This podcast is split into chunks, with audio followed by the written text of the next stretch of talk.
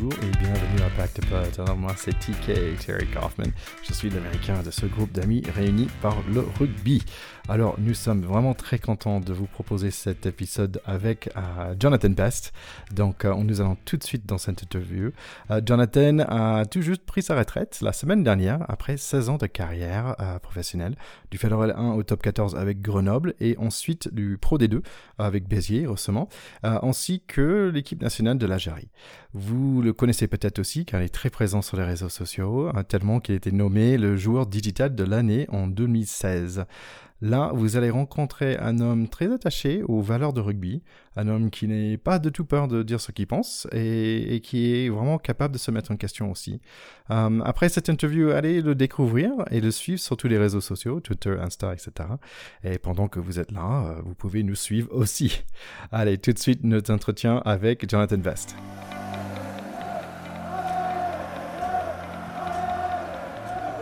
Bonjour, bonjour à tous nos auditeurs. On a aujourd'hui avec nous euh, Jonathan Best, que je suis très content de recevoir, puisqu'on on échange depuis quelques temps sur les réseaux sociaux, mais on n'a jamais eu l'occasion de discuter. Bonjour Jonathan, je suis ravi de t'avoir avec nous. Bah, bonjour à toutes et à tous. Et évidemment que nous sommes des followers, comme on dit dans le, dans le jargon. Mais euh, on va en avance un peu dans notre relation petit à petit. Hein. On n'est pas pressé, mais on avance euh, à petits pas pour apprendre à se connaître avant de, de franchir le cap. C'est ça le plus important. Ne, brûlons pas les étapes, Jonathan. pour, euh, pour ceux qui n'ont qui ont pas notre intimité, pour le reste des écouteurs, rapidement, une petite présentation. Euh, donc, tu es né en 83, Jonathan, à Romans-sur-Isère. Euh, après, après une petite année seulement à l'US Romans, tu es vite arrivé à Grenoble dès 2002, où euh, tu as posé ta valise, tu as posé même, ta planté ta tente parce que tu y es resté, après être passé enseignant en 2005, tu y es resté jusqu'en 2017, donc 15 ans. Et depuis 2017, tu es à Béziers, voilà pour le, pour le gros. Euh, moi, j'ai la chance de te connaître parce que tu es aussi très intéressé au rugby amateur. Tu nous avais contacté parce qu'avec mon club, on avait fait un calendrier avec euh, un studio de, de cinéma, donc d'indépendants. familial, familial. Euh, c'est ça. Et du coup, voilà, mais, mais, mais ça, c'est très, c'est très, c'est très Wikipédia. Est-ce que tu pourrais nous, nous, nous, raconter, pour commencer déjà, comment tu es arrivé au rugby, ce, ce sport qui, qui nous lie? Bah, on va dire c'est un peu le parcours de tout un chacun, hein, de, chaque rugbyman. C'est que mon père a commencé au rugby, évidemment, hein, donc j'aurais été un peu la honte de la famille si je m'étais mis au foot en particulier. Donc voilà, j'ai fait mes premiers pas du côté de Romans parce que mon, père avait signé au début des années 80 du côté de Romans, qui évoluait à l'époque en groupe A, ce qu'on appelait la, la, la, première division de l'époque avec 40 clubs. Et donc voilà, j'ai fait mes gammes à, l'école de rugby avant d'arrêter pendant un long moment le, le le rugby et de reprendre en universitaire et puis finalement me retrouver à Grenoble en Réchelle par le plus, plus grand des hasards avant de faire un long passage du, côté de Grenoble, comme tu l'as dit, 15 euh, ans dont 12 ans chez, les seniors. Et puis depuis 2017, parce que ça s'est mal terminé avec Grenoble, je me suis retrouvé à Béziers pour essayer de terminer sur une bonne note ma carrière, pas passer pour le mec qui s'était fait lourder de son club euh, d'origine. Donc euh, voilà, j'essaie de rebondir sur notre terre qui est quand même une grande terre de rugby aussi ici à Béziers. Donc voilà, et puis je mets, et je mets surtout un terme à ma carrière cette année, c'est en tout cas chez les professionnels, puisque si jamais avec mon club on arrive à faire quelques phases finales, j'aurai peut-être l'occasion de te mettre le nez derrière les oreilles. Ce sera peut-être mon objectif des phases finales. j'aimerais bien, j'aimerais bien. enfin, j'aimerais bien. Tu disais, tu disais déjà, t'es parti, t'es, es, parti dans notre club, mais t'as pas changé de couleur. C'était pour garder tes repères, c'est, pas mal. Ouais, j'ai, fait un bel effort. Alors, c'est vrai que c'est quand même assez particulier quand on voit les dernières euh, nouvelles dans le milieu du rugby, c'est vrai que c'est particulier d'avoir fait que deux clubs dans sa carrière professionnelle. Moi, c'est une fierté, même si je t'avoue que j'aurais jamais dû quitter Grenoble. Hein, c'est parce que ça s'est mal terminé, parce qu'il y a eu euh, des problèmes de, personnalité, et voilà, c'est pour ça que, que j'ai dû changer de club. Mais c'était une décision de ta part ou parce que tu avais laissé, avais, avais fait un super CV sur le Bon Coin? C'était à ce moment-là, non? Non, pour répondre à ta question, j'étais euh, à l'époque, on avait un manager qui s'appelait Bernard Jackman, qui était, qui était un Irlandais. Et en fait, euh, il m'avait dit que tant qu'il serait manager du club, il me ferait pas jouer. Donc, on va dire que j'ai pris un peu la, décision forcée de, m'en aller. Et en fait, ce qui, à l'époque était un fait assez rare, j'étais parti en courte saison puisque j'ai quitté Grenoble pendant la saison 2016-2017 pour me retrouver finalement à Béziers en janvier 2017 parce que euh, ça faisait 3-4 mois que j'avais pas joué avec Grenoble. Et, voilà. Et moi, ce que, ce que j'aime à raconter dans mon histoire, c'est que je suis, je suis un, rugbyman amateur dans un corps de rugbyman professionnel ou inversement, en fait, je ne sais pas trop. Parce que c'est vrai que moi, j'étais pas, j'étais pas destiné à faire une carrière professionnelle et, et ça a duré plus longtemps que ce que j'imaginais. Et aujourd'hui, mon retour en amateur l'année prochaine, c'est un juste retour des choses qui me paraît essentiel dans notre sport, qui perd un peu pas mal de ses valeurs euh, en ce moment. Et, et voilà, j'espère que ça servira peut-être d'exemple à d'autres anciens rugbyman pro qui iront euh, resservir leur club amateur quand ils auront fini. Non, c'est vrai que tu as toujours été assez lié au, rugby amateur, ne serait-ce que déjà par rapport au, fait que tu communiques avec pas mal du monde amateur via les réseaux sociaux. Et euh, c'est assez bizarre de du coup commencer ta carrière amateur à un âge où euh, beaucoup d'amateurs ont raccroché les crampons. Il y, a des belles histoires quand même chez les amateurs avec des, mecs qui jouent avec euh, leur fils ou enfin qui, qui, prolongent de quelques années pour, pour faire durer le plaisir. Moi, si tu vois, j'ai envie de retrouver un peu ce qui me manque là depuis quelques années dans le rugby pro, c'est ce côté d'avoir envie d'être ensemble, de passer un maximum de temps ensemble, de, s'inviter les, uns chez les autres. Alors, évidemment, le contexte sanitaire ne nous permet pas tout ça, mais on espère qu'on sera, on, sera relibéré dans, dans la rue dans, quelques semaines. Mais tu vois, avoir envie de passer du temps ensemble, avoir un, vrai projet, avoir une vraie fierté de, de la ville, et c'est ça qui est important. Mais oui, j'ai toujours gardé ce lien avec les amateurs parce que comme je te dis, moi, j'ai le parcours le plus atypique qui soit, je pense, dans le rugby, dans le rugby professionnel. Et, et je me considère, moi, contre un, comme un rugbyman amateur. Peut-être le rugbyman amateur le mieux payé de, de France, sans doute. mais, mais j'ai pas oublié ça. J'ai pas oublié d'où je venais. Et je crois que c'est aussi ce qui fait euh, que j'ai duré dans le temps parce que je sais qu'il y a plein de mecs qui aimeraient être à ma place. Ils peuvent pas tous le faire. Et c'est pour tous ces mecs-là aussi que, que je continue et que j'essaie de me donner au maximum tous les week-ends. C'est beau. Mais tu sais, euh, t'es peut-être pas, peut-être pas le mieux l'amateur le mieux payé de France, parce que je sais qu'il y a des clubs de fête 3 qui lâchent des gros billets. Je sais. ouais, bon, quand même, en Pro D2, on arrive à, on arrive à s'en sortir, on arrive à s'acheter. J'imagine bien. On arrive à s'acheter quelques paquets de clubs de temps en temps, mais euh, ouais, après, euh, c'est vrai que Pour pas courir trop vite. Exactement. Bah, déjà que je l'ai pas très vite, mais, mais c'est vrai que c'est l'évolution. Moi, j'ai connu, j'étais à cheval sur deux générations, parce que, comme tu dis, j'ai commencé en 2005. Euh, on rappelle hein, le rugby pro en 95, donc c'était vraiment un peu les débuts. Il y a eu pas mal de tâtonnements, c'était quand même pas, tout n'était pas nickel. Et puis aujourd'hui, on est dans, on est dans un, dans un boulot quoi. Les mecs vont au boulot et ils vont, ils vont jouer au rugby parce qu'ils sont payés. Et j'ai l'impression qu'on perd un peu cette passion. Alors attention, hein, je dis pas que il y a pas des mecs qui sont encore passionnés du rugby, mais quand même le ressenti général que j'ai, c'est un peu ça quoi à, ce propos-là, est-ce que ça te fait pas bizarre? Parce que toi, même si, euh, même si tu étais en 2005 et que le rugby était professionnel depuis déjà 10 ans, euh, tu n'avais pas grandi dans la perspective d'en faire un métier. Mais là, il y a des mecs qui arrivent, qui ont 20 balais aujourd'hui, qui, à leur naissance, le rugby était déjà pro et ils ont grandi dans, dans, dans l'idée de, d'un de, d'un rugby, euh, d'un rugby carrière. Est-ce que est-ce qu'il y a un décalage avec euh, avec ce, type de Ouais, ouais c'est clair. Ils ont une réflexion, c'est euh, euh, prendre le maximum d'argent dans le minimum de temps et c'est d'évoluer dans les meilleurs clubs. C'est un peu leur réflexion d'aujourd'hui. Mais mais tu sais, toi qui connais le rugby amateur, ça se passe aussi comme ça dans le rugby amateur. les mecs pour 100 euros, 150 euros de plus, ils vont changer de club parce que on leur a promis, je sais pas, trois pichets de bière à la réception ou n'importe quoi. Et, et aujourd'hui, en fait, si tu veux, ce qui me dérange, c'est que tout ce qui s'est passé au très haut niveau, ça s'est répercuté sur le, rugby amateur. Et aujourd'hui, j'ai la sensation qu'on, je veux dire, ça, ça m'étonne pas quand tu vois les, statistiques de, la Fédé avec le nombre de licenciés que tu perds chaque année. Je crois que c'est un peu à l'image de tout ce qu'on est en train de, laisser faire. L'argent euh, chez les professionnels, oui, je peux comprendre. Aujourd'hui, l'argent en rugby amateur, j'ai encore plus de mal. Pour moi, c'est encore, euh, encore plus compliqué.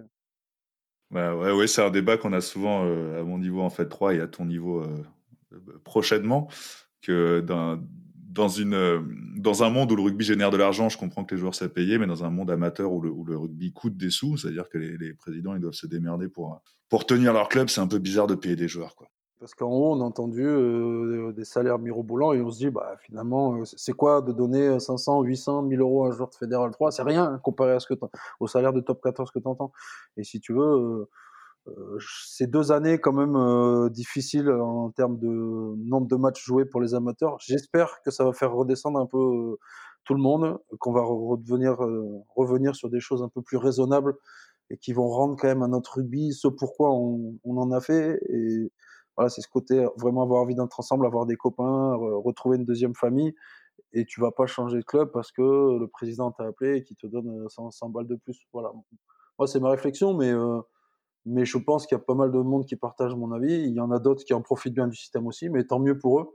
mais c'est pas pas ma, ma, vision du rugby et professionnel et amateur en tout cas. J'avais quelques questions par rapport à le choix de devenir pro parce qu'à l'époque il me semble que tu étais étudiant à Grenoble, c'est bien ça? Exactement, oui. D'accord. Est-ce que c'était un choix difficile de dire, OK, bah, j'ai mon diplôme flambant neuf, euh, est-ce que je, tiens, je, vais vers le rugby Tu, tu, t'as dit, bah, tiens, je suis amateur euh, dans le corps d'un, professionnel, mais est-ce que c'était un choix euh, difficile à ce moment-là? Ou c'était, tiens, bah, j'ai essayé ça pendant 2-3 ans pour voir? Ben, c'est un peu les deux, hein. c'est un peu une réponse de, Normand, hein, comme on dit, c'est un, un peu moitié-moitié, mais si tu veux, en fait, moi, ce qui est particulier, c'est que j'ai un parcours totalement atypique, puisque on va dire, le parcours traditionnel aujourd'hui d'un rugbyman professionnel, c'est tu fais un lycée rugby, tu fais un pôle espoir, tu fais un centre de formation, tu fais un contrat espoir pro, et puis tu deviens professionnel. Et en fait, moi, j'ai arrêté le rugby entre 14 et 19 ans, et j'ai repris, c'est ce que je te disais, en, universitaire, parce que ça m'allait bien, c'était les matchs le, jeudi, euh, qui s'enchaînaient évidemment sur les soirées étudiantes. Et si tu veux, j'avais tous mes, j'avais tous mes week-ends avec mes copains, donc ça, c'était génial. Et en fait, au bout de deux ans de rugby universitaire, je me suis dit, putain, il me manque quelque chose, j'ai l'impression de ne pas avoir fini quelque chose. Et du coup, j'étais allé voir les, les, juniors de Grenoble qui s'entraînaient à l'époque, les, les Réchelles. Et donc, je suis allé les voir à leur premier entraînement au mois de septembre, alors que je faisais mes études à Grenoble, et je leur ai dit, écoutez, euh, voilà, moi je vais peut-être continuer à jouer avec mon, mon, club de roman, enfin retourner avec mon club de roman, euh, mais comme la semaine je suis là, j'aimerais bien m'entraîner avec vous, tu vois. Et en fait, l'entraîneur, il m'a dit, écoute, ça se passe pas comme ça dans les clubs. Il me dit, on va te garder 15 jours à laisser et on verra comment ça se passe. Et voilà. Et, ça a duré 15 ans. Et en fait, si tu veux, euh, C'est pour ça que c'est incroyable. Et en fait, trois ans après, donc j'ai fait mes deux années euh, junior, une année espoir, et trois ans après, il y a eu la grande catastrophe à Grenoble, parce que le club est descendu en Fédéral 1, et du coup, on s'est retrouvé, euh, voilà, les joueurs qui étaient espoirs, on s'est retrouvé à avoir notre premier contrat professionnel. Donc moi, je suis passé directement de, ben, de joueur en espoir, euh, voilà, être totalement amateur, à devenir tout de suite rugbyman professionnel. Et c'était, c'est assez incroyable. Et je pense que si le club n'était pas descendu en Fédéral 1, j'aurais jamais eu ma chance. Mais, mais si tu veux, comme comme je savais que ça allait être qu'une parenthèse, je me suis dit, bon, bah, voilà, je vais pas vivre au jour le jour, mais je vais faire ça. On va voir combien de temps ça dure. Et puis voilà. Il faut savoir que donc, quand j'étais pro à 22 ans, j'avais déjà mon, bac plus 4. Et ce qui a été compliqué, c'était de valider mon bac plus 5, puisque je l'ai fait seulement en 2015, quand je m'étais, quand je m'étais pété l'épaule avec, avec Grenoble. Donc, euh, ouais, quand tu, quand tu évoques le fait de faire les deux en même temps, je comprends qu'aujourd'hui, ça pose des difficultés. Mais aujourd'hui, je suis très content d'avoir terminé ma carrière et d'avoir un diplôme en poche qui me permet de préparer euh, la suite de, ma vie qui sera, je l'espère, aussi riche que la première vie parce que j'ai envie d'être encore passionné, tu vois, dans mon métier. Ça m'étonne pas. J'ai vu aussi qu'il y avait à l'époque à Grenoble un des, un des stars à l'époque, c'était pas Willy Taoufifinois, c'était le papa de Romain. Est-ce que c'était la même époque pour toi? Ouais, il est, lui, il était un petit peu avant moi puisqu'il était au début des années 2000. Donc c'était moi, je suis arrivé après cette génération-là. On a, beaucoup parlé des, des mammouths. Je ne sais pas si vous vous rappelez la finale 93 qui a fait un, gros scandale entre Grenoble et Castres. volée. Ouais, la fameuse finale volée par les Castrés à Grenoble. Aujourd'hui, avec la vidéo, les Grenoblois ont été champions en 93. Et puis après, il y a eu cette génération 99 qui a fait une demi-finale de mémoire, je crois que c'était contre Clermont, où il y avait justement euh, Willy Tao. Et, c'est marrant que tu me lances là-dessus parce que Willy Tao, j'ai pas joué contre lui. Par contre, j'ai joué contre son frère, Jean-Jacques Jean-Jacques Taufifénois. Et le week-end dernier contre Perpignan, il y avait le fils de Willy Taufénois qui était en mmh avec, avec, Perpignan. Donc tout ça pour te dire que quand je te dis que je suis à cheval sur deux générations, c'est voilà, c'est l'illustration parfaite de, de, ce qui a pu se passer. Mais c'est vrai qu'on a à Grenoble, on a eu ce lourd héritage des générations qui avaient gagné, qui, qui était très forte, et ça a quand même mis pas mal de pas mal de pression. Et ce qui était chouette, c'est que j'ai pris mon club en Fédéral 1 et je l'ai amené jusqu'en top 14. Et ça, je veux dire, c'est une, une histoire, c'est assez rare hein, dans le rugby pro. Il y a très peu d'équipes qui l'ont fait. Je crois qu'il y a Albi qui l'a fait et peut-être euh, certains joueurs de Vannes qui vont le faire euh, cette année. Mais le Stade français, attends. Ouais, mais le Stade français, hein, me parle ah, c'est pas pareil, c'est pas pareil. c'est pas pareil. C'était non, on était sur une autre dimension, mais si tu veux, l'histoire elle est belle quoi, parce que parce que j'imaginais pas quand j'ai commencé en Fédéral 1 que je me tapais euh, jeune Villiers dans la poule. Euh, de, jouer euh, sept ans après contre Toulon et Johnny Wilkinson, tu vois. C'était, c'était impossible à imaginer.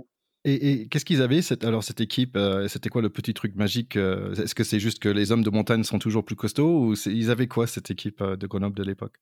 Les mammouths, alors tu sais, c'est toujours les, les histoires anciennes, il y a toujours euh, à boire et à manger dans ce qu'on raconte. Hein, puis, il y a un peu de légende, un peu de vérité. Ouais, tu sais que plus les années passent et plus tu en rajoutes euh, une couche ou deux dans les anecdotes. Quoi.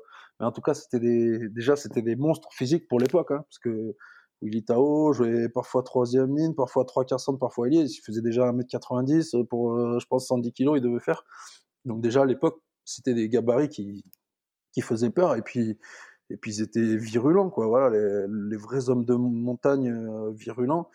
C'est vrai que tout cet héritage-là, c'est un peu comme les Toulonnais de l'époque, les Niçois, tu vois, il y a toute cette génération, mais, voilà, c'est un, autre rugby, mais on savait qu'à Grenoble, il fallait quand même euh, s'y coller avec, avec le, le pack grenoblois, et puis, il y a eu plein d'histoires, notamment entre Grenoble et Toulon, où il y avait des, des générales euh, incroyables euh, qui avaient fait le, le, tour de, de, toute la presse à l'époque.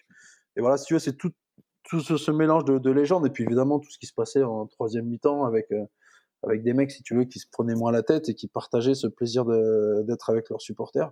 Des fois, ça dérapait, évidemment, mais ça fait aussi partie de la légende de, ces joueurs-là, tu vois.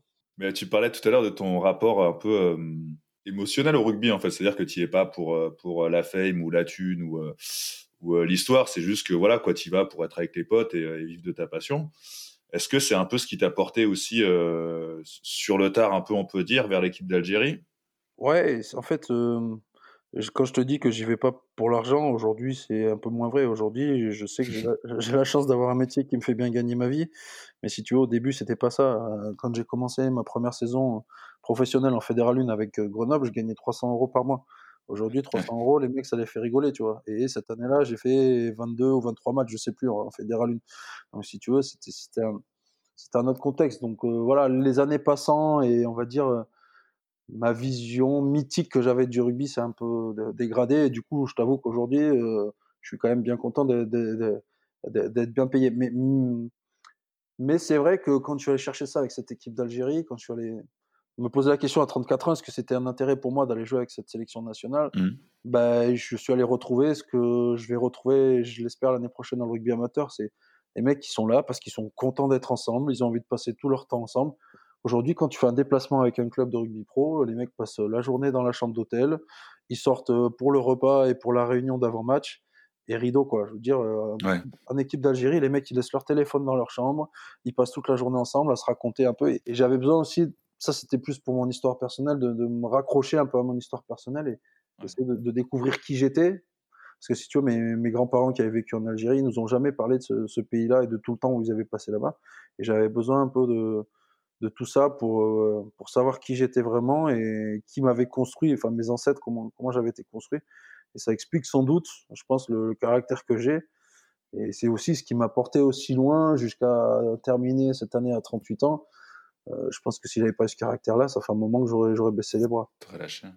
Mais, euh, je, t'avoue que j'ai un peu du, enfin pas du mal à croire, c'est pas que c'est pas que je te crois pas, mais, cette idée de quand tu décris le rugby pro comme des mecs qui vont vraiment, parce que même dans la communication du rugby pro, dans la communication des équipes euh, nationales ou des équipes de, de, de, des, des grandes villes, quoi, toute la com, elle tourne quand même autour de, l'amitié, des potes ensemble, des mecs qui sont contents de jouer. Enfin, j'ai un peu du mal à j'ai du mal à imaginer en fait une équipe, même si elle est pro, euh, de, mecs qui viennent, euh, qui, s'emmerdent entre les matchs en fait, quoi, entre eux.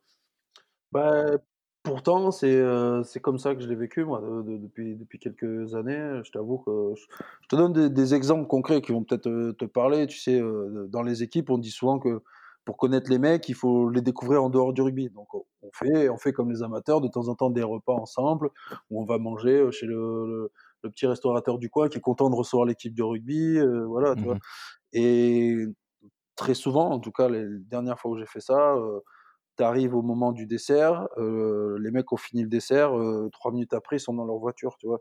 Ah, okay. et, et, en fait, si tu veux, c'est tout ce ressenti-là. Si tu veux, moi quand j'étais avec mes copains à l'école de rugby, ça, ça remonte il y a longtemps quand j'avais, quand j'étais avec mes copains à l'école de rugby, j'avais jamais envie que ça se termine. Tu vois, je me disais, me disais, mais ça va durer toute la vie, ça va être génial, tu vois. Ils vont rester chez moi, je vais passer mon temps avec eux. Et aujourd'hui, j'ai la sensation que, que les mecs, ils sont mieux quand ils sont pas avec le, leurs collègues du rugby. Alors, mais c'est mon ressenti à moi. Hein. Euh, peut-être qu'il y en a d'autres qui le perçoivent différemment. Euh, dans le rugby pro, j'ai très peu euh, d'amis, quoi. Moi, tous mes amis, ils sont dans le rugby amateur, ils sont, c'est mes copains de la fac. Euh, voilà, c'est des gens que j'ai rencontrés dans un autre contexte. Mais dans le rugby pro, je pense que mes amis du rugby pro, ils se comptent euh, sur les doigts d'une main, quoi. Ouais, normalement, le, le, le, dîner commence au dessert. Non ouais, et si tu veux. Alors après, je comprends que, tu sais, on a des, on se voit tous les jours, quoi. C'est-à-dire que quand tu es au rugby pro, tu te vois tous les jours, tu te vois plus souvent que les gens de ta famille. Donc peut-être qu'à un moment donné, il y a les femmes à la maison qui commencent à dire, oh, tu commences à me gonfler avec ton rugby, t'es encore parti, machin. Et, mais je, moi, je suis persuadé que pour construire une équipe, il faut avoir envie de passer du temps ensemble. Et aujourd'hui, c'est ce qui manque, tu vois, ce, ce côté. Euh...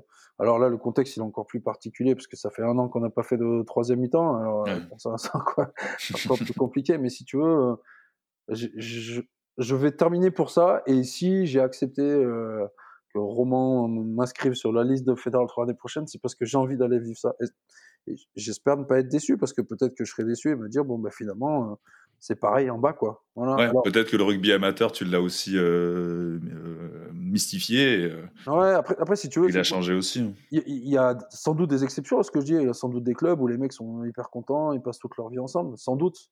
Mais j'ai quand même senti qu'il y a pas mal de choses qui avaient changé.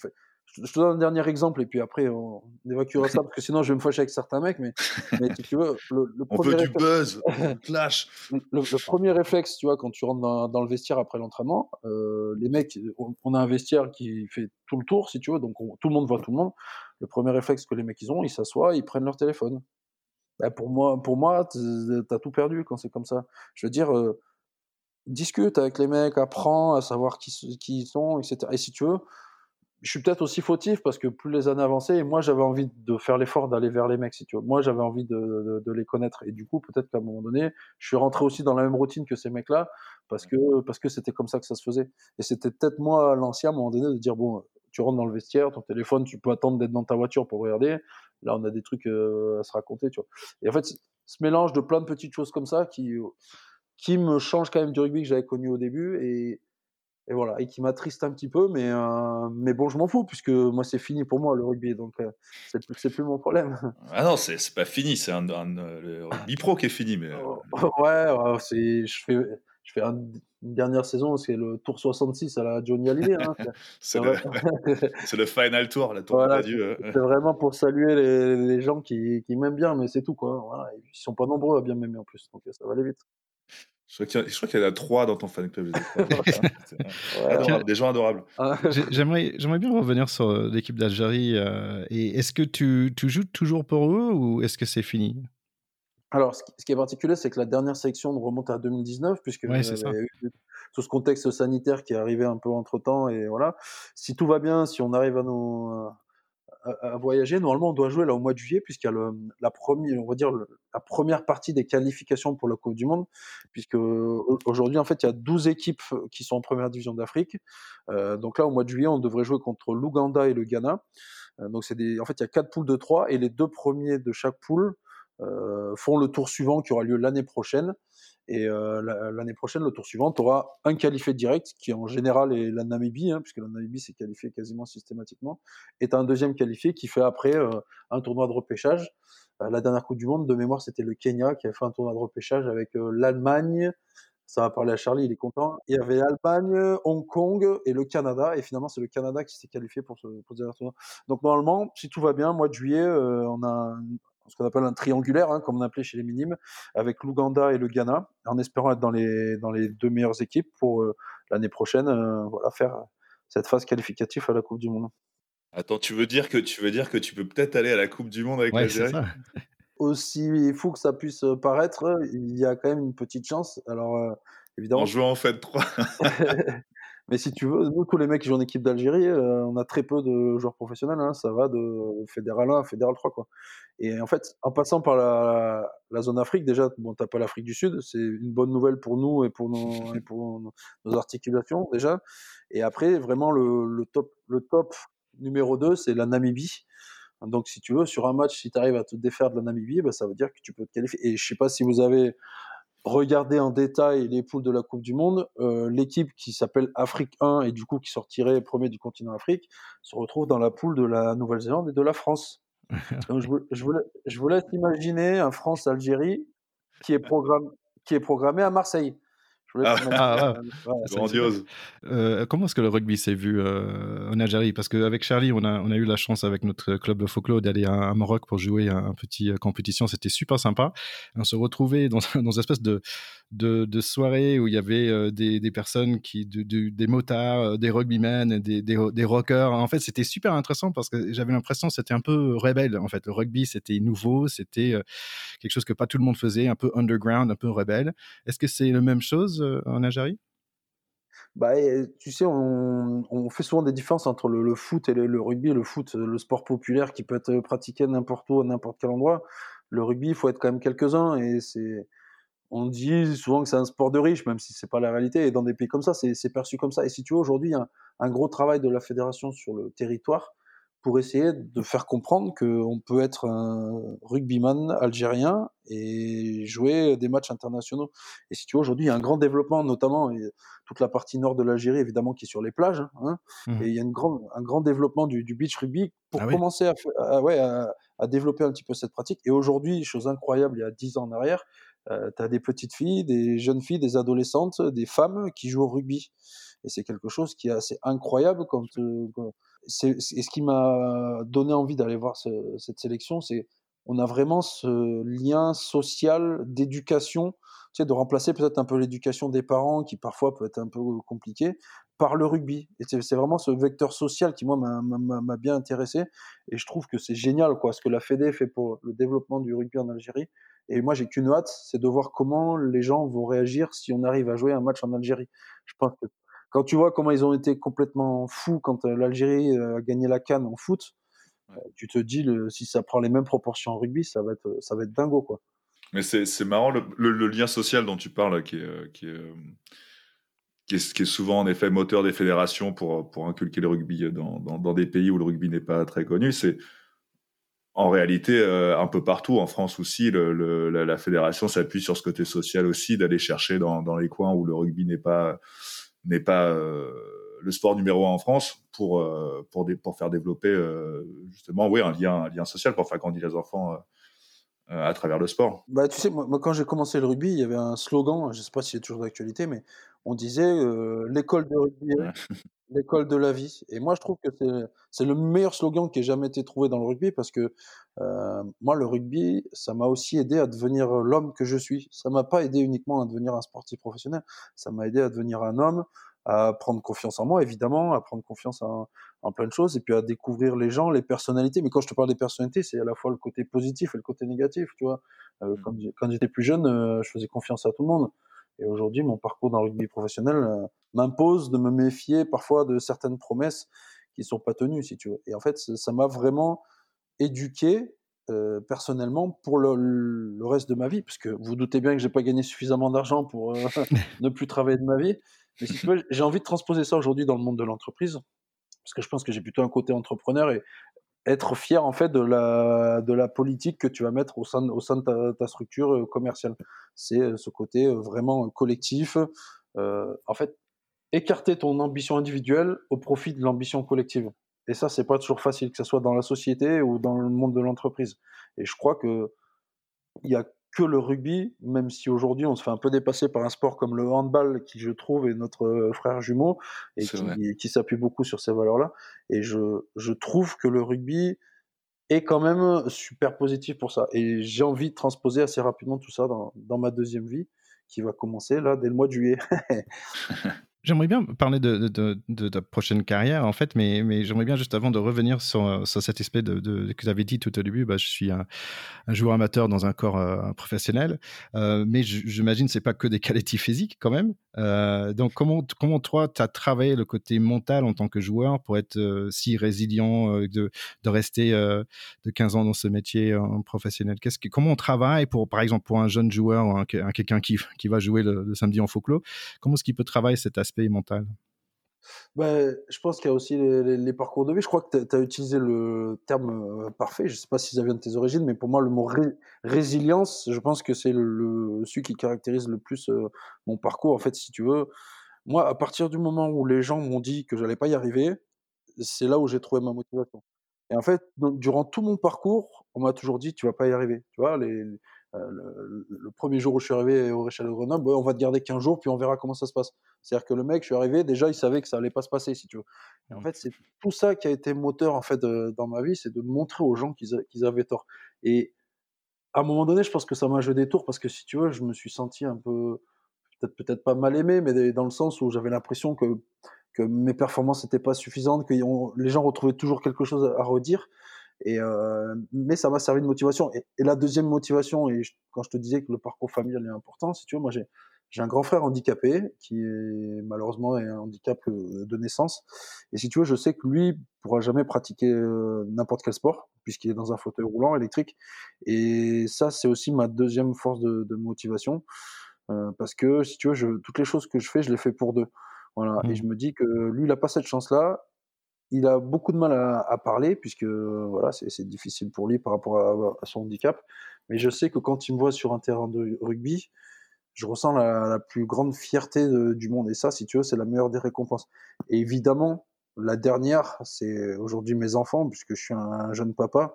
Mmh. Et quand euh, je vois mes enfants au stade, aujourd'hui, c'est ce qui me porte aussi encore à aller euh, au bout de cette aventure, parce que j'ai envie que eux, plus tard, puisse raconter oui oui moi j'ai vu mon papa jouer si tu veux moi j'ai jamais pu le raconter parce que j'ai jamais vu mon père jouer mmh. j'aimerais bien que plus tard ils se souviennent qu'à un moment donné ils m'ont vu jouer au rugby c'est super beau, c'est super beau cette réponse. On, entend, euh, comment dire, on entend que tu, tu, as envie de prouver, mais en même temps, bah, pas juste prouver pour toi-même, prouver pour des autres aussi. Ouais, parce que hum, je te dis, les parcours de vie font qu'il y a des choses que malheureusement que tu subis, que, que tu n'as pas décidé. Et c'est soit tu décides de te morfondre dans ton coin en disant bon bah c'est comme ça, il faut que je l'accepte, c'est le destin, soit tu essaies de bousculer un peu les choses. Et si tu veux, mon frère, on a fait en sorte que sa vie soit la plus normale, la plus normale du monde. Et ça faisait partie de ses activités de venir me voir au rugby. Et vraiment cette fierté que j'ai que j'ai pu ressentir dans ses yeux. Alors il y a lui, mais y a évidemment tout mon environnement proche, mes parents, mes oncles et tantes. Bah, tu sais comment ça se passe quand tu es joueur professionnel. Euh, à tous les repas de famille, on évoque forcément le rugby. Voilà, c'est toujours comme ça. Alors, comment ça se passe le rugby? On t'a vu à la télé. C'est un peu la star de la famille, si tu veux. Mais, mais je sais que ces gens-là, ils pensent souvent à moi. Ils me le disent pas tout le temps. Mais euh, je suis heureux aussi de, de représenter un nom, de représenter une famille, deux familles du coup, puisqu'il y a la famille de mon père et de ma mère. Et, euh, et ça, ça te porte au-delà de ce que tu avais imaginé. Moi, moi, quand j'ai commencé ma carrière pro, je me suis dit, allez, si ça dure 5 ans, putain, c'est un miracle, c'est génial, quoi. Et ça aura duré 16 ans. Et ce qui est encore plus beau, c'est que j'ai pu décider de quand ça allait se terminer, puisque c'est moi qui ai décidé que ça allait se terminer cette année. Et je trouve que ça, c'est encore plus beau, quoi, de pas terminer sur une vilaine blessure ou sur, euh, sur quelque chose qui, une dernière saison qui se passe mal. Et je suis vraiment heureux et je, te le dirai encore plus dans quelques semaines, heureux que ça se termine, parce qu'aujourd'hui, euh, mon corps, il est, il est fracassé. Quoi. Les lendemains sont plus durs? Ouais, les lendemains, euh, puis tu vois, aujourd'hui, je suis rentré de l'entraînement à 4h30, et ben, la deuxième journée, elle commence, puisque les enfants, ils sont plein badin, donc si tu veux, tu fais des, deux journées en une, demain matin, je sais que les enfants, à 7h, ils vont être, ils vont être debout, voilà, et puis moi, j'enchaîne sur ma journée d'entraînement, mais si tu veux, euh, ces gens-là, et ma famille un peu plus proche, mon frère, ma soeur, mes parents. Depuis 16 ans, j'ai pas fait d'anniversaire, j'ai pas fait de mariage, j'ai pas fait euh, d'enterrement, j'ai pas fait de bar mitzvah, j'ai pas fait de tout ce que tu veux. Et parce que j'avais le rugby, si tu veux. Pour moi, la priorité c'était le rugby, le rugby, et puis la famille, on verra après. Et aujourd'hui, je sens que c'est le moment de m'occuper de ces gens-là parce que ils m'ont trop manqué pendant toutes ces années-là, même si j'étais jamais trop loin, si tu veux. Mais aujourd'hui, j'ai besoin de passer du temps avec ces gens-là parce que, parce que voilà, parce que c'est le besoin du moment et j'ai envie d'être comblé là-dedans. Bah, c'est bien beau. Je, t'avais dit, euh, bah tiens, en tant que joueur professionnel, tu es un peu le, star de la famille. Euh, je trouve que tu es, quelqu'un qui a tendance de dire ce que tu penses, euh, qui peut être à la fois une bonne chose et peut-être une mauvaise chose dans une carrière pro. Est-ce que ça, parfois, est-ce que ça t'a fait un mauvais tour aussi d'être honnête et dire ce que tu penses? ouais, ouais, ouais, ouais, ça m'a joué des tours. Après, moi, si tu veux, je ce qui est sûr, c'est que là, ça va se terminer cette année et que je peux me regarder dans une glace et que moi, j'ai jamais parlé dans, dans, le dos des gens. Quand j'ai eu quelque chose à régler, j'ai toujours réglé entre quatre yeux. Ça m'est même arrivé, notamment juste avant de partir de Grenoble, de me battre à l'entraînement avec euh, des mecs de mon équipe parce que, parce que je savais que c'était la fin et parce que j'avais envie de régler le problème.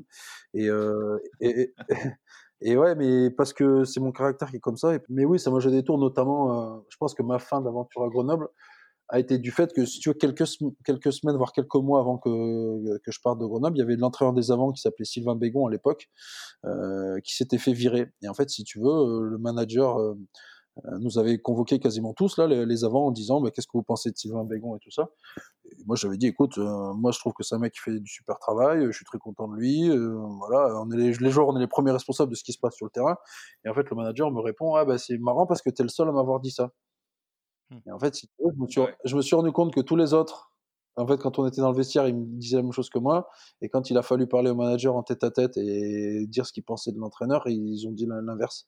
Et là, je me suis dit, ah ouais, d'accord, ça, se passe comme ça. Et en fait, si tu veux, ben, l'entraîneur s'est fait sauter.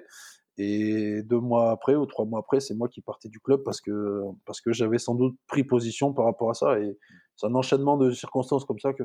Mais Aujourd'hui, cet entraîneur-là, quand je le vois, puisque Sylvain Bégon est redevenu entre-temps entraîneur des avants de, Grenoble, bah, je sais que je peux lui serrer la main, le regarder dans les yeux, tu vois. Et lui, il mmh. sait qu'il peut me regarder dans les yeux parce que euh, je lui ai jamais dit quelque chose en pensant le contraire de, ce que j'étais en train de lui dire. Tu vois. Mais euh, ça, c'est pour des prises de position assez, euh, enfin qu'on peut qualifier d'importante. Enfin, c'est-à-dire que c'est pour une vie de groupe ou par rapport à, même, enfin, même pas la vie de groupe, c'est par rapport à toi. Tu, si tu portes tes idées, si tu portes euh, tes valeurs. Je sais où tu veux m'amener.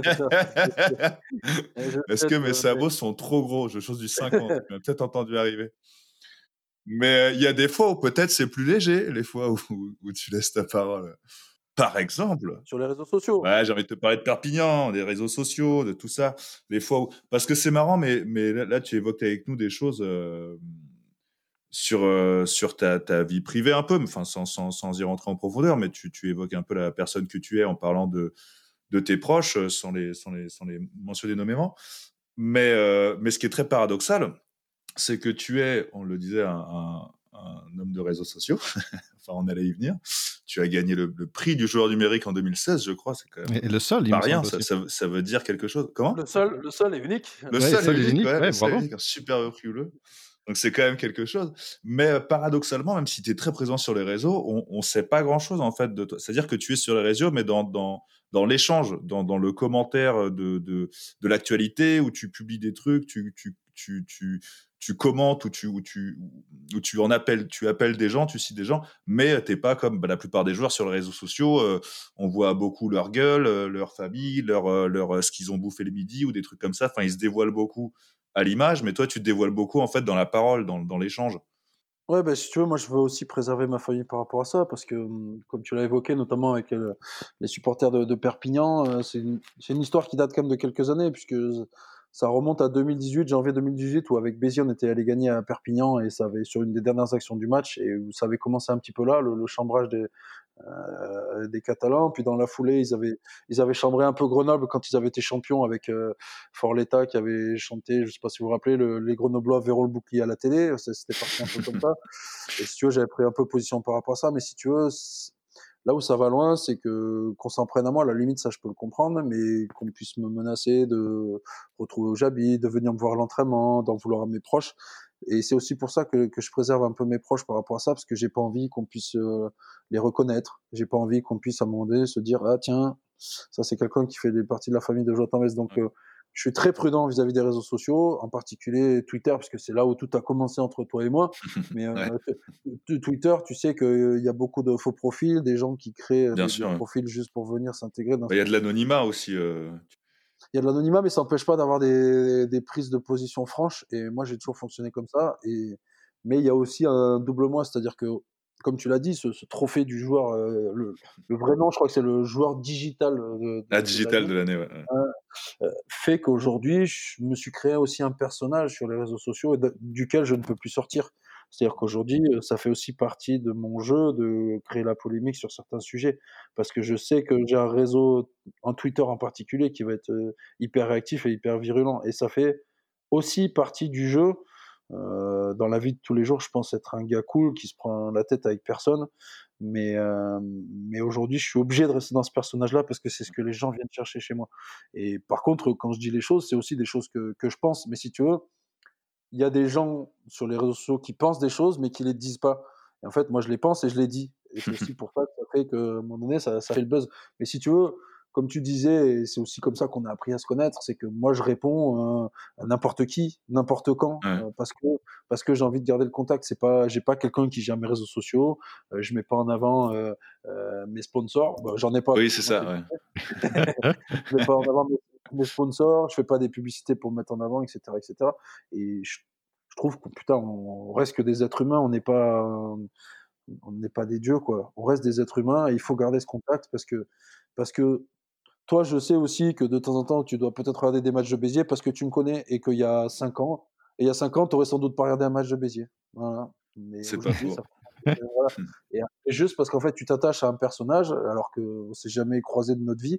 Et en fait, ça, ça fait aussi la partie du truc. Et moi, je suis content d'avoir toujours eu le contrôle de mes réseaux sociaux parce que euh, j'ai toujours eu cette liberté de parole. Mais est-ce que t'es pas, est-ce que t'as pas fini un peu, pas, pas, pas, pas, prisonnier, le mot est trop fort, mais je veux dire, tu disais tout à l'heure que du coup, ça, ça fait un personnage. Est-ce que par, parfois, tu, tu te sens pas obligé de, de, sortir la vanne parce que tu dis si je la sors pas, on va, on va, on va me dire que, que, que j'ai baissé la tête parce que je l'ai pas sorti alors que si, si, bien sûr que je fais il y a aussi il y a aussi des fois, je fais des des choses parce que parce que je suis dans ce personnage-là, mais si tu savais le nombre de fois où je me retiens d'écrire certaines choses j'imagine.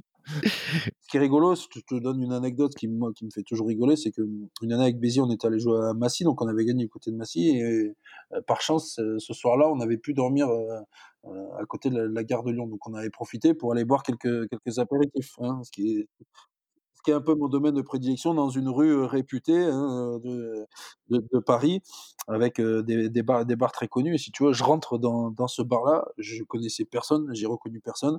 Et en fait, les mecs étaient juste contents de me dire que c'était mes followers sur Twitter, tu vois. et en fait, les mecs, ils m'ont payé des canons toute la soirée. Et en fait, euh, à la fin de la soirée, ils m'ont dit, mais en fait, euh, t'es aussi pas la personne qu'on imagine à travers les réseaux sociaux. Et si tu veux, ça, ça fait plaisir de se rendre compte que quand tu rencontres quelqu'un pour de vrai, peut-être que ça peut te faire changer d'opinion par rapport à la personne que c'est vraiment, tu vois.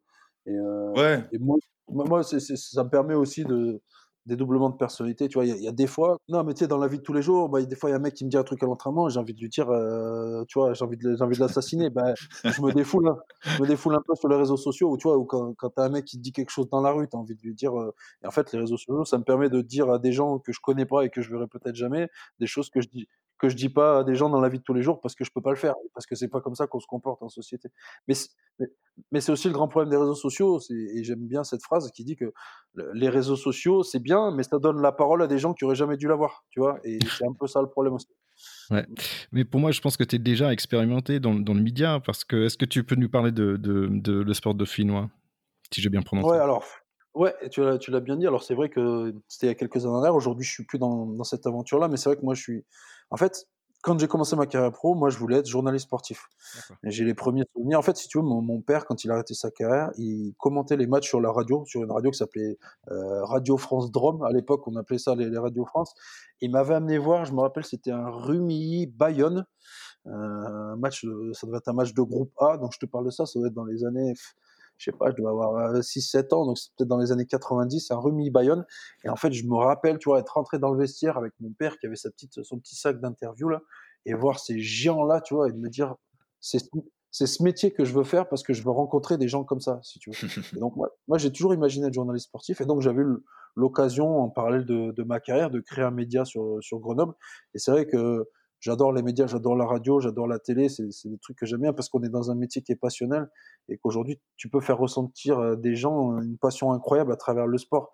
Il y a que ça aujourd'hui. Je veux dire, quand tu parles de politique, euh, il n'y a pas a pas toujours de la passion. C'est des sujets qui reviennent toujours. Mais voilà, tout ça pour vous dire que moi j'ai toujours voulu être journaliste et eu cette aventure-là qui s'est créée. C'est un média qui existe toujours. Je fais plus partie de l'aventure, mais évidemment, j'ai pas abandonné mon idée d'un jour intégrer des médias. Et c'est aussi pour ça, et c'est l'autre raison pour laquelle je suis actif sur les réseaux, parce que je me dis peut-être comme on est ma personnalité, elle va attirer des gens en se disant, voilà, c'est quelqu'un comme ça qu'on veut, c'est quelqu'un qui sort un peu de, des carcans du, du, journalisme traditionnel et qu'on a envie peut-être, euh, voilà, ma carrière elle est pas fabuleuse, elle est pas extraordinaire, j'ai pas fait des matchs internationaux, j'ai pas 70 sélections d'équipe de France, mais je pense avoir un tout petit peu de crédibilité pour parler de rugby professionnel et, et de matchs de rugby. Et voilà, et si tu veux, j'aimerais bien que ça revienne à des oreilles parfois et qu'on se dise, ce mec-là, on le veut pour sa personnalité, parce mmh. que c'est quelqu'un qui peut aussi nous éclairer sur, sur notre sport. je pense qu'on on est arrivé tout doucement à cette idée de après-carrière, parce que là, il y a, y, a y a, un envie d'être dans le média, mais je vois que, que tu fais d'autres choses aussi. Et il me semble que tu es prof en ce moment aussi, c'est bien ça? Ouais, exactement. En fait, j'ai eu la, la, chance, et ça, c'est encore la magie des réseaux sociaux. Et en fait, c'est quelqu'un qui, qui, travaillait dans, les, dans, dans, des écoles euh, de commerce et de management sur Montpellier, qui me suivait un peu sur les réseaux sociaux. Et après cette histoire du Bon Coin, je ne sais pas si vous vous rappelez, hein, je m'étais mis en vente sur, le Bon Coin. Oui, je me souviens bien.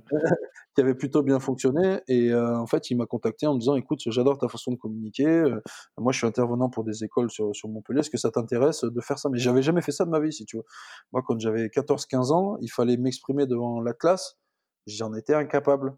Et aujourd'hui, je donne des cours devant des étudiants et je trouve que c'est hyper enrichissant déjà de transmettre ce qu'on ce qu'on m'a appris, de faire mon partage d'expérience. Et j'apprends aussi de mes étudiants, même s'ils ont entre 18 et 22 ans, j'apprends beaucoup de choses d'eux parce qu'ils ont une autre vision du sport et du monde aujourd'hui. Et, euh, et, je, je, trouve que ce partage-là, il est cool. Alors, euh, l'autre raison, c'est aussi qu'on est bien payé, hein, on va pas se mentir.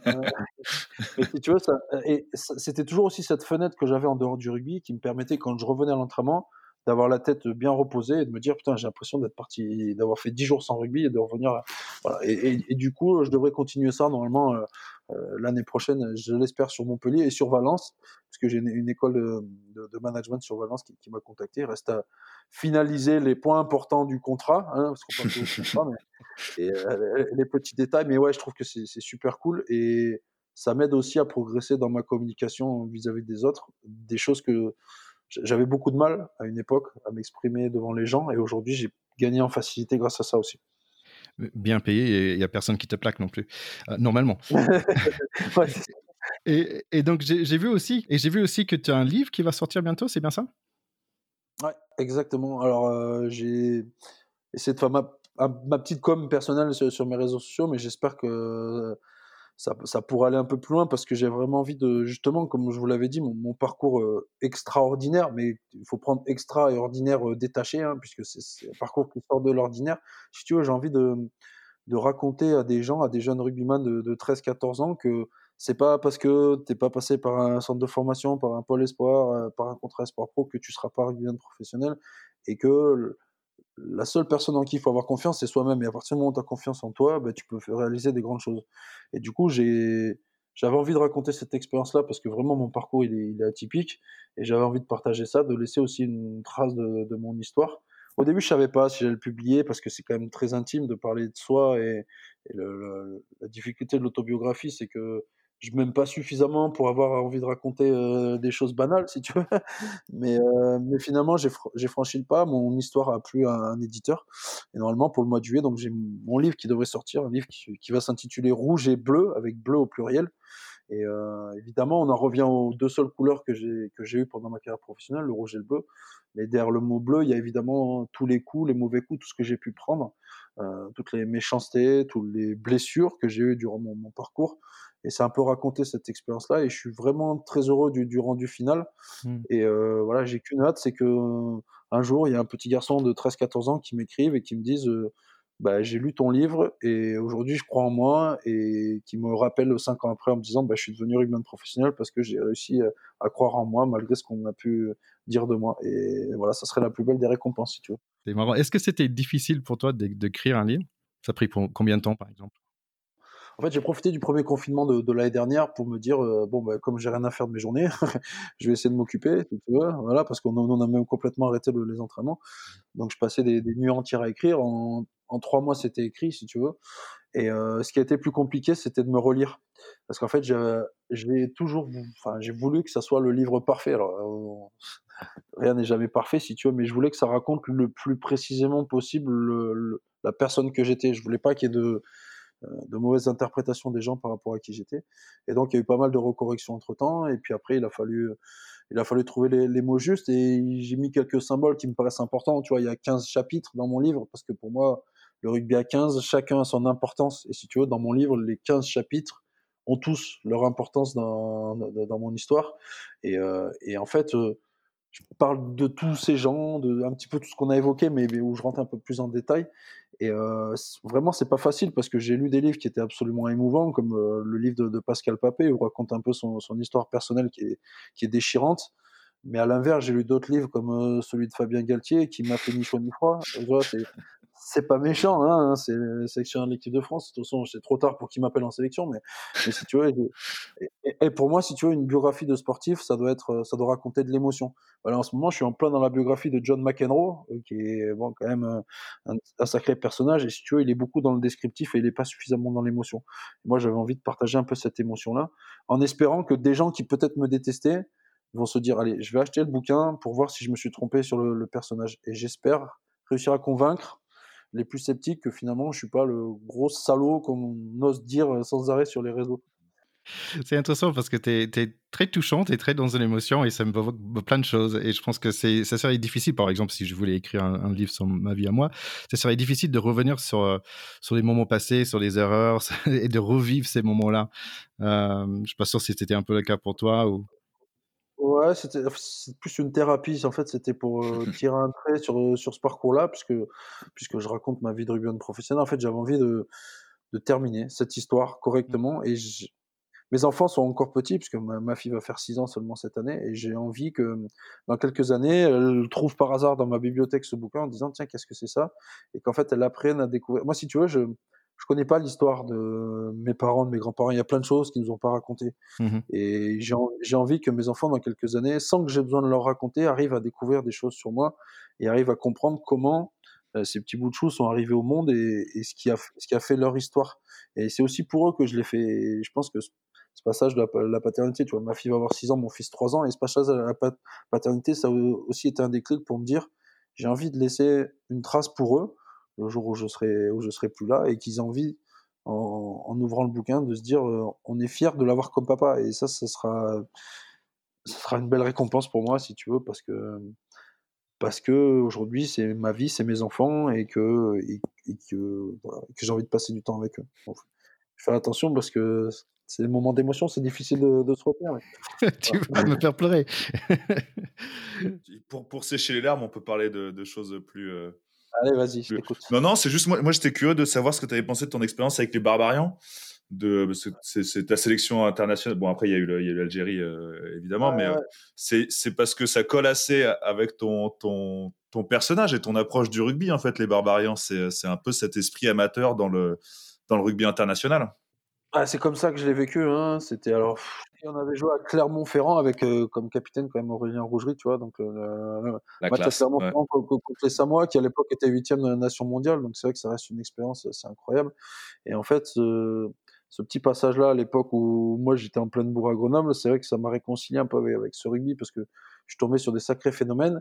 Et c'est pour ça que quand je te disais que le rugby a changé, c'est pas dans sa globalité. Je pense qu'il y a encore aujourd'hui des gens qui ont des choses à, à transmettre et ces gens-là, il faut pas qu'ils abandonnent. Il faut surtout pas qu'ils abandonnent le fait que le rugby c'est un sport merveilleux.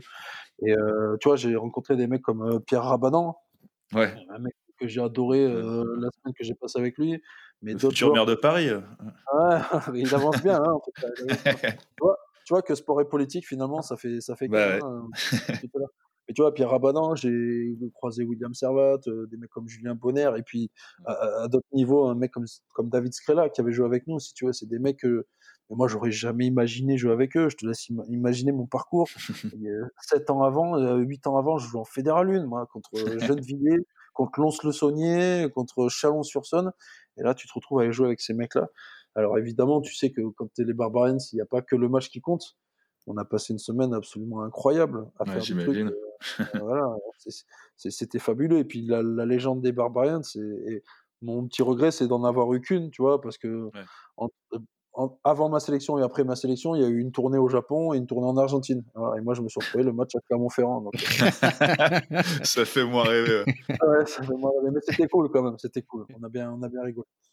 Bah écoute, j'aimerais bien faire mon petit américain quand même. Euh, est-ce que pour la dernière saison, tu n'avais pas pensé d'aller jouer en MLR euh, aux États-Unis?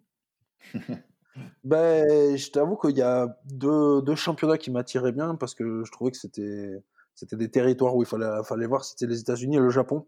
Euh, je t'avoue qu'avant de re-signer ici à, Béziers, j'ai essayé d'aller chercher un peu des pistes au Japon. Tu vois, ça ah. tombait bien parce que ça, ça m'aurait permis de pouvoir faire euh, euh, une année au Japon et puis terminer sur une Coupe du Monde au Japon.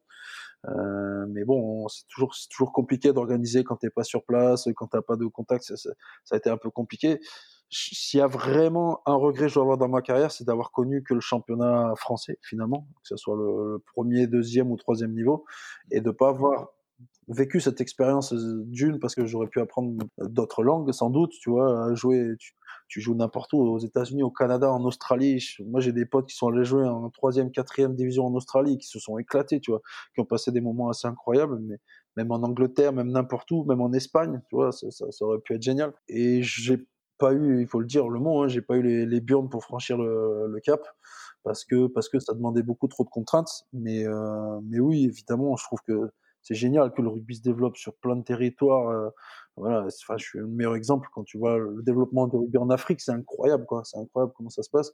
Quand tu vois qu'aujourd'hui, euh, tu as du rugby en Chine, enfin, tu vois les, exploits des, Kenyans au rugby à 7. Enfin, voilà, c'est un sport qui est, devenu international tu, peux habiter dans un quartier pauvre en Algérie et jouer au rugby. C'est vrai, c'est pas incompatible. Et ça, je trouve ça génial.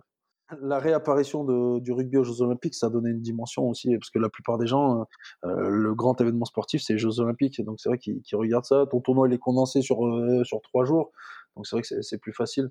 Mais, euh, mais voilà, moi, je désespère pas pour notre sport. Je, t'avoue que là, j'ai besoin de prendre un peu de recul, voilà, même si je vais faire une petite, une petite saison pour, essayer de me refaire plaisir avec les copains. Mais j'ai besoin de prendre un peu ce recul en me disant, euh, voilà, c'est plus mon rugby, mais je reste quand même avec des fortes convictions et j'ai envie de, de, rendre un peu au rugby, euh, voilà, ce qui, je pense que ce qui lui manque. Mais il va me falloir un peu de recul pour, pour essayer d'analyser, savoir ce qui va pas, tu vois, et essayer d'apporter des solutions plutôt que de sans arrêt critiquer, tu vois, de dire, ouais, ça a changé, ça a changé il faut arriver à mon avec des solutions en disant bah, pour changer, je vais vous amener ça et on va essayer de faire changer les choses. Tu es, toujours vachement dans la transmission hein, de, de, de, ton rôle de père à, l'Algérie, à ton livre, à, ta suite. C'est l'histoire de l'humanité qui est comme ça. Si on, personne nous avait appris, non mais c'est vrai, si personne nous avait appris, si on n'avait pas eu des, des des profs euh, au collège, à l'école, même si quand on avait 14 ans, on n'en avait rien à foutre d'avoir des cours d'espagnol ou des cours de dessin. Ces gens-là dans la transmission, c'est la transmission du savoir, la transmission de la, connaissance. Et je trouve que ça, ça c'est quelque chose qui doit tous, euh, tous nous animer dans n'importe quoi qu'on fasse. C'est la passe en arrière. Hein. On se met à ceux qui sont encore derrière toi.